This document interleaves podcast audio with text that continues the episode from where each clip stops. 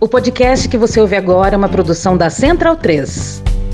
Eles mentem pra você. Nessa semana é a semana do A consumidor. Semana do Consumidor já está acontecendo. do consumidor. A Semana do Consumidor. A semana do consumidor. do consumidor. Essa semana é do consumidor. Semana do consumidor. Entre as pregadinhas que mais surgem neste período estão aqueles falsos descontos, quando os preços são reajustados previamente e aí depois caem, parecendo que estão mais baixos, mas não estão. Que absurdo, cara. Mas aqui na loja do Medo e Delírio em Brasília, o dia do consumidor é diferente. Não tem desconto nenhum. Mas que filho da puta, olha aí, veja você. Tem aquela honestidade de avisar que, infelizmente, a gente vai ter que aumentar os preços e que, brother, compra lá antes de aumentar que é melhor pra você. É isso. Então aproveite para comprar camiseta, caneca, moletom, pôster e ecobags e gastar um cadinho a menos. Ou então deixa pra depois e paga mais. Aí é até melhor que a gente ganha mais, né? Porra, a gente é muito otário mesmo. É, né? Então é isso. Loja.medo e delírio em Brasília.com.br. Agora sim, enfim. Pode soltar a abertura aí. Chateado. Bastante chateado. A orientação foi dada logo no início da reunião no Palácio do Planalto. O presidente cobrou que todas as medidas só sejam divulgadas depois de passar pela Casa Civil. amor de Deus. Eu quero saber. Qualquer genialidade que alguém possa ter, genialidade. Eu vou repetir. Genialidade. É importante que antes de anunciar, faça uma reunião com a Casa Civil, para que a Casa Civil discuta com a Presidência da República, para que a gente possa chamar o autor da genialidade, o autor da genialidade, genialidade. E a gente então anunciar publicamente como se fosse uma coisa do governo. O ministro de Relações Institucionais negou que a fala teria sido direcionada ao chefe de portos e aeroportos, Márcio França, que anunciou ontem um programa de venda de passagens aéreas com desconto para idosos e estudantes. Mas voltemos a 2018. Hoje, o ex-prefeito de São Paulo e candidato ao governo do estado, João Dória. Calcinha apertada. Na entrevista, o Tucano não poupou críticas ao atual governador Márcio França. Por que será? Seu concorrente na corrida ao Palácio dos Bandeirantes. Ah, bom! Dória chamou Márcio França de Márcio Cuba, Márcio Cuba, Márcio Cuba, pelo menos quatro vezes durante a conversa. Acusou o adversário de estar ligado à esquerda e ao PT e, a, e, a, e afirmou que o atual governador faz política o dia inteiro Chame-os do que você é e acuse-os do que você faz. Caralho.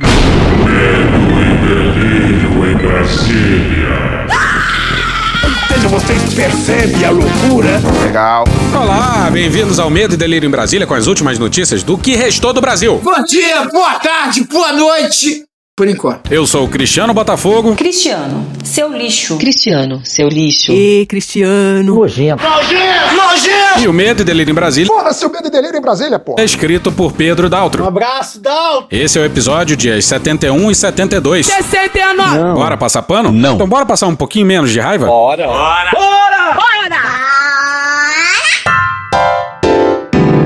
É propina que chama. O nome disso é propina. Isso. Senhoras e senhores, precisamos falar rapidamente dos diamantes. Não abro mão do que tô recebendo. Deixa bem claro isso aí. Não vou fazer demagogia. Qualquer pessoa minimamente razoável sabe que os militares brasileiros atravessaram o mundo carregando propina. Não temos prova, já bem E claro. não é qualquer propina, não, repara só. Igor Gilov, no dia 7, na Folha. O valor alegado do conjunto de joias e uma estatueta ornamental de cavalo de 1 milhão de dólares no auto de apreensão inicial e 3 milhões de euros numa avaliação posterior é enorme, mesmo para o padrão perdulário da Casa de Saúde, que fundou o Reino Petrolífero em 1932. Os valores fizeram saltar os olhos de diplomatas com experiência em protocolo, dado que usualmente são menores. Ainda mais para países com relação bilateral não muito intensa, caso de Brasil e Arábia Saudita. Aí faz-se uma comparação com os presentes dados pela Arábia Saudita para os Estados Unidos. E olha que a relação bilateral desses dois é quase umbilical. De 2002 a 2015, o valor chega a 6 milhões 560 mil dólares, ou 33 milhões de reais. Pouco mais que o dobro do teto de valor atribuído ao pacote apreendido pela Receita. Olha só, só o estojo dos diamantes é metade de tudo que a Arábia Saudita presenteou os Estados Unidos entre 2002 e 2015. chama de corrupto, porra. O ídolo de Bolsonaro, Donald Trump, por exemplo, teve como destaque na sua coleção de presentes sauditas um painel com colunas ornadas de caligrafia árabe doado em 2017 no valor de 14.400 dólares, ou 17.600 dólares hoje, ou 90 mil reais. I'm a very stable genius. Pois é, mais ou menos metade do valor do segundo estojo que foi afanado pelo Jair. Aí o Jair tem cinco dias pra devolver o segundo estojo afanado. Você tem cinco segundos. Não, Meirelles, cinco dias. Aí o fuzil que ele ganhou de presente numa outra viagem. E pra desespero do Jair. Canalhas! O TCU. Teu cu, isso aí, teu cu. Vai auditar todos. Vai de tutão. Os presentes recebidos entre 2019 e 2022. Agora você imagina o que não vai sair daí. O tempo todo infernizo a minha vida, porra! Tá certíssimo. Eu acho é pouco. Aí, aquele sujeito com. Nome de chuveiro. Vai acabar fechando o corpo com tatuagem. Alguém consegue fazer o lockdown dos insetos? Aí, o Bananinha. Fez um discurso escrotíssimo, associando o Flávio Dino ao tráfico de drogas. Porque o Flávio Dino foi na favela da Maré. E o Glauber Braga deu uma boa resposta. Ele tá aqui no plenário, então ele tem que responder o seguinte: já devolveu o colar, já devolveu o relógio e os outros itens de 400 mil reais que o seu pai levou pra casa, porque isso, deputado Eduardo Bolsonaro, é corrupção. Corrupção. Vocês têm que responder exatamente por isso. Devolva aquilo que levaram. Devolva-me. Diz aí, Eduardo. I am very nervous, you know? O general. Puxa daí, Heleno. Eu tenho vergonha. Não tem. Bora pro Dimitrios Dantas, Patrick Camporez e Thiago Bronzato no dia 14 no Globo. Durante os três primeiros anos do governo Bolsonaro, a Agência Brasileira de Inteligência, a ABIN, operou um sistema secreto de monitoramento de localização de cidadãos em todo o território nacional, segundo documentos obtidos pelo Globo e relatos de servidores. Acho que pode melhorar. Piorou. A ferramenta permitia, sem qualquer protocolo oficial, monitorar os passos de até 10 mil proprietários de celulares a cada 12 meses. Para isso, bastava digitar o número de um contato telefônico no programa e acompanhar num mapa a última localização conhecida do dono do aparelho. Extremamente fácil. O que deve ter de gente espionando a vida das inimigas. Uma festa danada. A prática suscitou questionamentos entre os próprios integrantes do órgão, pois a agência não possui autorização legal para acessar dados privados. Procurada, a ABIN disse que o sigilo contratual a impede de comentar. Pois é, o sigilo contratual impede que a ABIN diga se espionou brasileiras e brasileiros sem autorização judicial. admitir que sou eu, confesso. A reportagem procurou o Ramagem, que era o homem do Heleno que chefiava a ABIN. Abre aspas, isso é com a ABIN. Tem contrato, tem tudo. A contratação tá toda regular. Se tiver algum questionamento, tem que fazer a ABIN. Fecha aspas. E a ABIN não falou nada alegando sigilo contratual. Fode, porra! Isso foi na ABIN do governo Bolsonaro. Agora, o que, que a ABIN agora vai fazer? Condução equilibrada do espírito conciliador. E os acessos aos dados dos celulares era feito sem qualquer controle interno.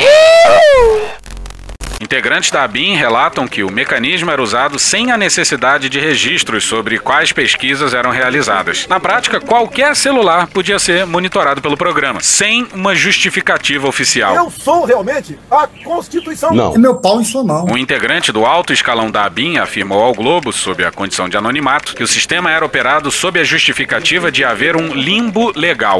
falou isso pra você? Ele disse isso mesmo? Ele falou. Ou seja, como o acesso a metadados do celular não está expressamente proibido na lei brasileira, a agência operava a ferramenta alegando ser em casos de segurança de Estado e, portanto, não estava quebrando o sigilo telefônico. Não pode, meu irmão. O problema, segundo esse oficial de inteligência, era que o programa podia ser manejado sem controle e não era possível saber se foram feitos acessos indevidos.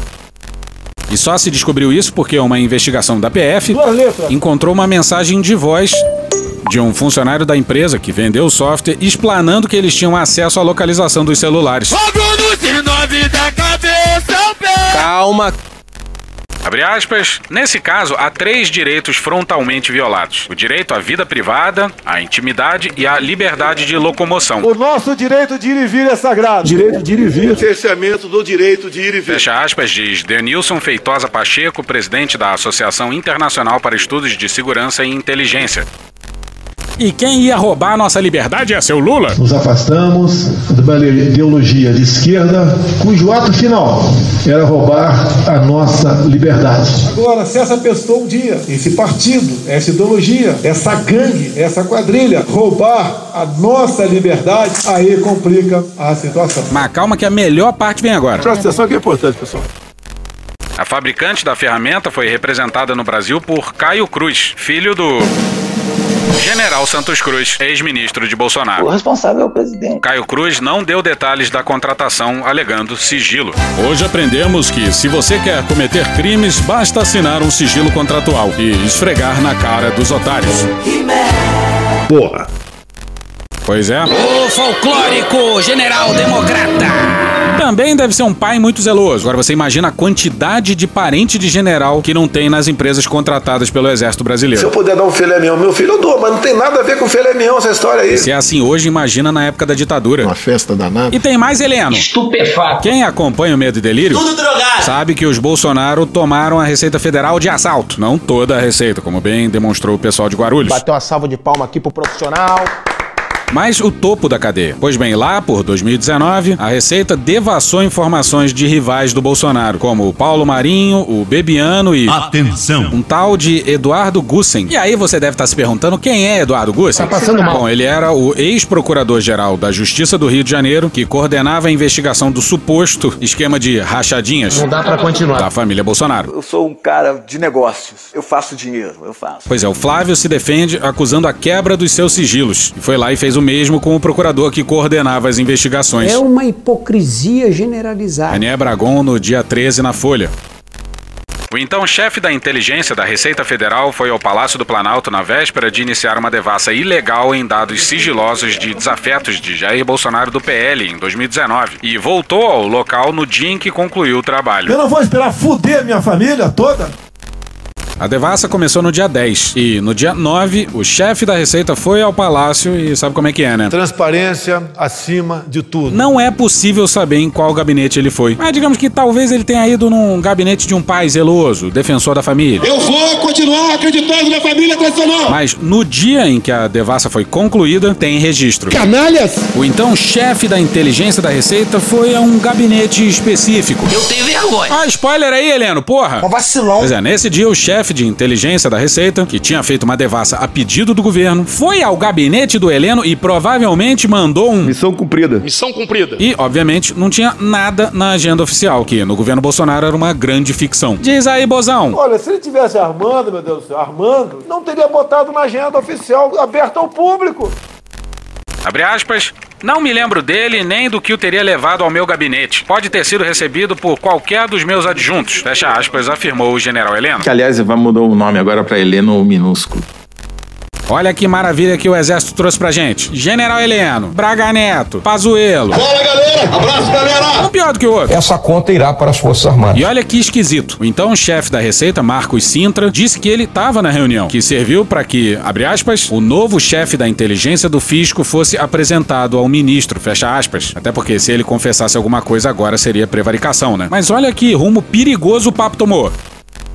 Questionado se nessa reunião teria sido falado algo sobre investigação de dados de Bebiano, Marinho ou Gussen, Sintra respondeu: nada. Segundo o ex-chefe da Receita, foi uma visita de apresentação sem pauta. Uma terrível coincidência de datas. Porra. Abre aspas, naquele momento se discutia o atentado cometido no ano anterior por Adélio Bispo contra Bolsonaro e o pedido feito à Receita Federal para ver a origem do pagamento ao advogado de Adélio Bispo. Peraí, isso significa que o pedido foi feito pelo GSI? E se foi, o GSI pode pedir isso sem autorização judicial? Olha só! O general Apaisana. Porra, até quando a gente fala de civil, a gente fala de general. Cheia de manias. Eu não suporto rapaz. Pois é, tá chegando o dia 31 de março, ou 1 de abril, e o Múcio, o nosso general apaisana, dizia que era muito cedo para discutir isso. Vocês planejam algo relacionado ao 31 de março, que é uma data em que há uma ala de militares que nos últimos quatro anos acaba distorcendo um pouco da história e tensionando o ambiente? Camila, tá tão longe, porque isso é outra conversa. Primeiro a gente precisa restaurar a confiança no diálogo. 31 de março a gente já vai trabalhar nele, mas eu ainda estou falando muito no 8 de janeiro. Uma coisa é uma coisa, outra coisa é outra coisa. Lá vamos nós para uma notícia do dia 1 de março. Rubens! Se prepara porque é muito absurdo para dar conta. Essa eu quero ver. Não, não quero ver, não. César Feitosa, no dia 1 de março, na Folha. O ministro da Defesa, José Múcio Monteiro, afirmou aos comandantes das Forças Armadas que a pasta não divulgará nenhuma ordem do dia em 31 de março sobre a ditadura militar. É muito pouco. É pouco? Não pode, cara. Quer dizer então que, no dia do golpe, depois de anos de celebração dele, a defesa brasileira não vai falar nada sobre isso. 31 de março de 1964, data da segunda independência do Brasil. Não. Deus salve 31 de março de 64. Não. A gloriosa contra-revolução de 31 de março de 64. Não. Mano, corra, rapaz. É isso mesmo, Brasil. É muita petulância para dar conta. Petulante. Se prepara. Em resposta, os chefes militares indicam que vão manter a sinalização feita em janeiro de que o golpe não será celebrado. Grandes merdas. Não fez mais do que sua obrigação. Rompendo um ciclo de quatro anos consecutivos em que, sob Jair Bolsonaro, do PL, o governo comemorou a ditadura em comunicados oficiais. Na ordem do dia do Ministério da Defesa, o chefe da pasta, general Braga Neto, exalta a data como um marco histórico da evolução política brasileira que resultou no fortalecimento da democracia teu cu! Que porra é essa, Luiz Inácio? Quer dizer então que foram os comandantes das forças que decidiram não celebrar o golpe? E, se a defesa emitisse alguma nota condenando não só o golpe, como as comemorações recentes, os comandantes iam celebrar o golpe então? Esse Múcio aí tá pegando leve demais. Tá da consistência de um Múcio. Humor! Não haverá nenhuma decisão formal sobre o tema, e a estratégia da cúpula da defesa é não tocar no assunto, considerado sensível e com poder de desgastar a relação com os militares. O Múcio odeia retrovisores. O país precisa virar essas páginas para que a gente possa construir um o futuro que nós merecemos. Esse é o país da lei da anistia, sabe? É o país que não quer olhar para o histórico de autoritarismo, de racismo, de misoginia, de violência, de autoritarismo, de golpismo, de elitismo. E fica aí a seguir uma ordem do dia que a defesa deveria publicar no dia 31. Pedro Daltro para ministro da Defesa. E vamos ser econômico, para não melindrar certas pessoas. E a gente está na bolha, todos nós estamos na bolha.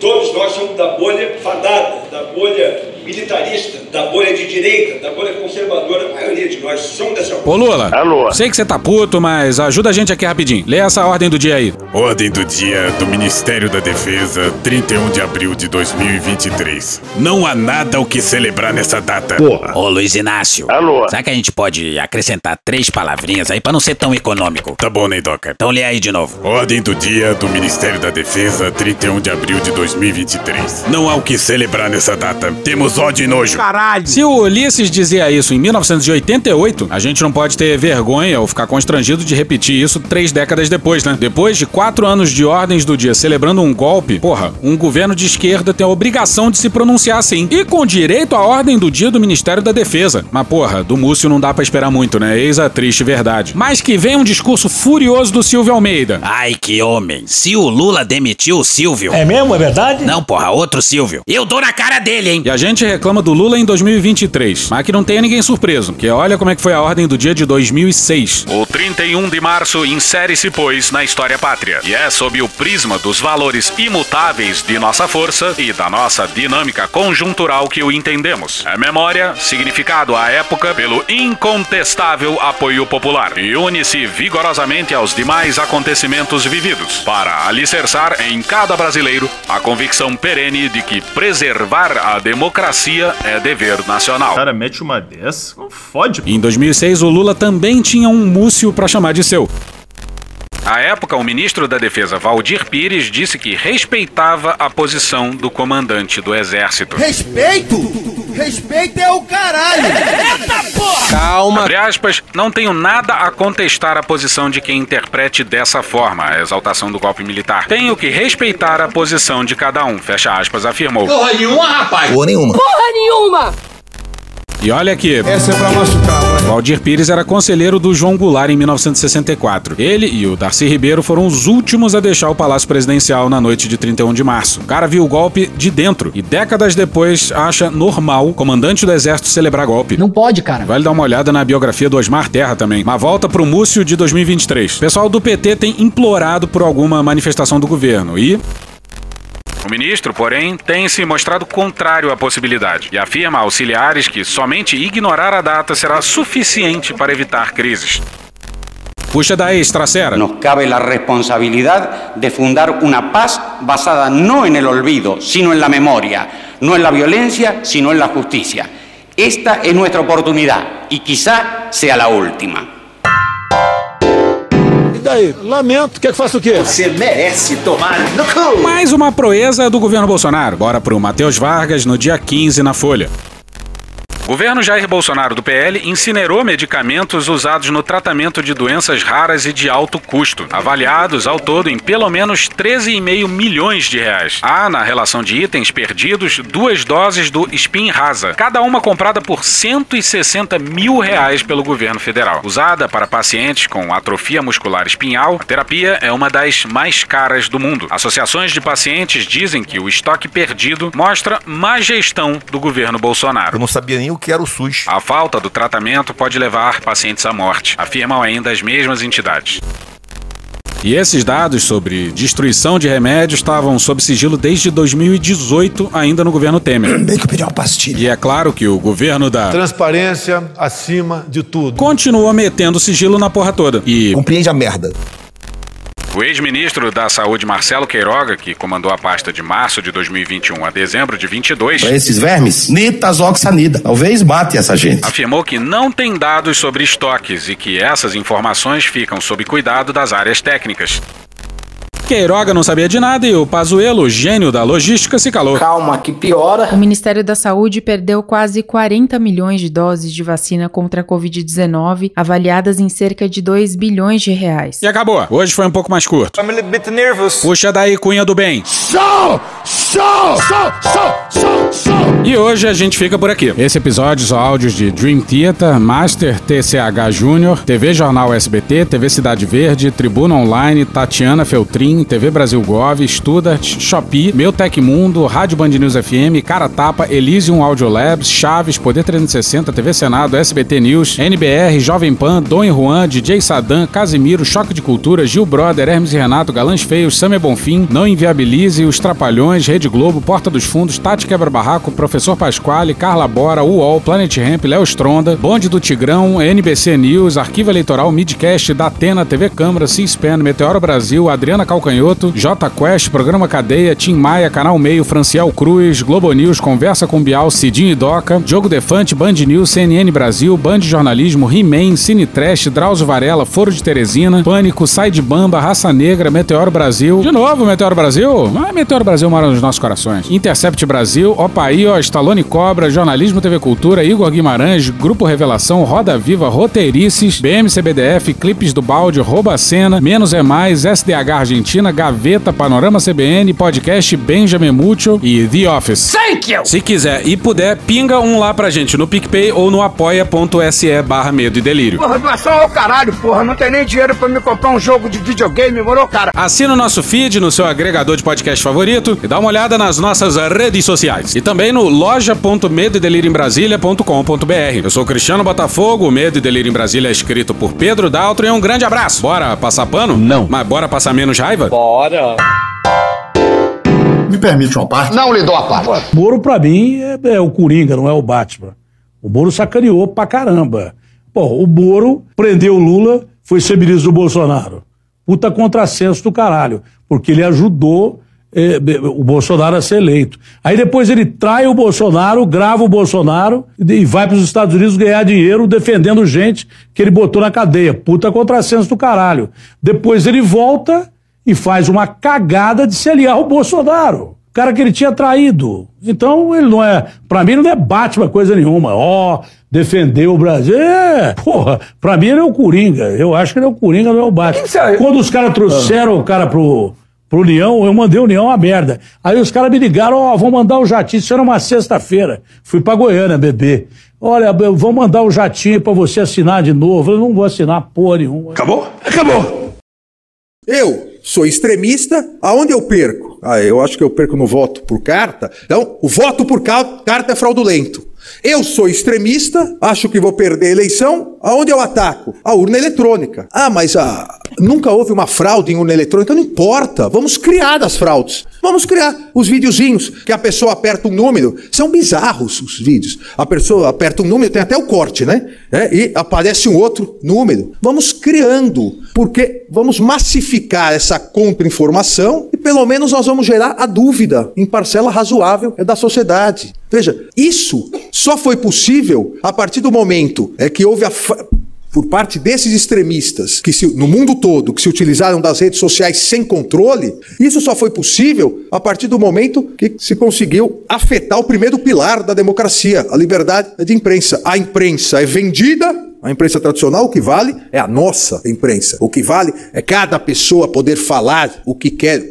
A pessoa está ofendendo, atacando ódio. Não, é a liberdade. A partir daí se cria o segundo discurso, o discurso de atentar um instrumento maior da democracia. Vejam que nenhum extremista, seja no Brasil, Estados Unidos, leste europeu, na própria Itália, nenhum extremista diz que é contra a democracia. É contra as eleições, como são feitas. A democracia, desde que eles ganhem, sem eleição, eles são a favor. O que se ataca é um instrumento, porque pega mal atacar a democracia. É mais fácil convencer as pessoas com essa notícia fraudulenta é do instrumento. Ah, vamos prender o ministro Alexandre de Moraes. Teve até gente comemorando, né? Comemorando assim, ajoelhada, agradecendo aos céus, né? É um negócio impressionante. É, porque ele não liberou o código-fonte no TSE. Tem gente que ainda acredita nisso. Tem gente que ainda vem. Veja, gente de todo tipo, de todas as faixas econômicas e culturais. Às vezes eu sou abordado, a pessoa educadamente, ministro, mas o senhor podia pelo menos liberar o código-fonte. Daí eu pergunto: você sabe o que é o código-fonte? Não. Não é aquilo que frauda a eleição? Código-fonte é liberado um ano antes da eleição. Eram seis meses. Para a eleição agora ficou um ano. Todos os partidos tiveram acesso, todas as entidades, as Forças Armadas tiveram acesso, todo mundo fez laudo, só que as redes sociais continuaram falando que o código-fonte estava naquela sala secreta, que é escura, no TSE, que é tão secreta e tão escura que nem eu, presidente, sei onde é. é. De, nós reunimos todos os partidos na sala, que era clara, no dia seguinte, no dia seguinte não, 20 minutos depois, nas redes estava que aquela sala era de mentira, que nós levamos uma outra sala. Só que essas notícias sem controle nenhum acabam convencendo parcela da população. Convencendo que também são direcionadas à parcela da população via algoritmos. As redes, as big techs, não podem mais é, fazer a política do avestruz. É, não podem mais esconder a cabeça embaixo da terra e falar, nós não temos nada a ver com isso. Tem, tem, porque agora, se, vamos dizer, o que não é verdade, mas vamos dar o benefício da dúvida. Se até 8 de janeiro elas não sabiam que estavam sendo instrumentalizadas, depois de 8 de janeiro é impossível falar em não instrumentalização. Beijinho, sigamos com muito amor e poesia.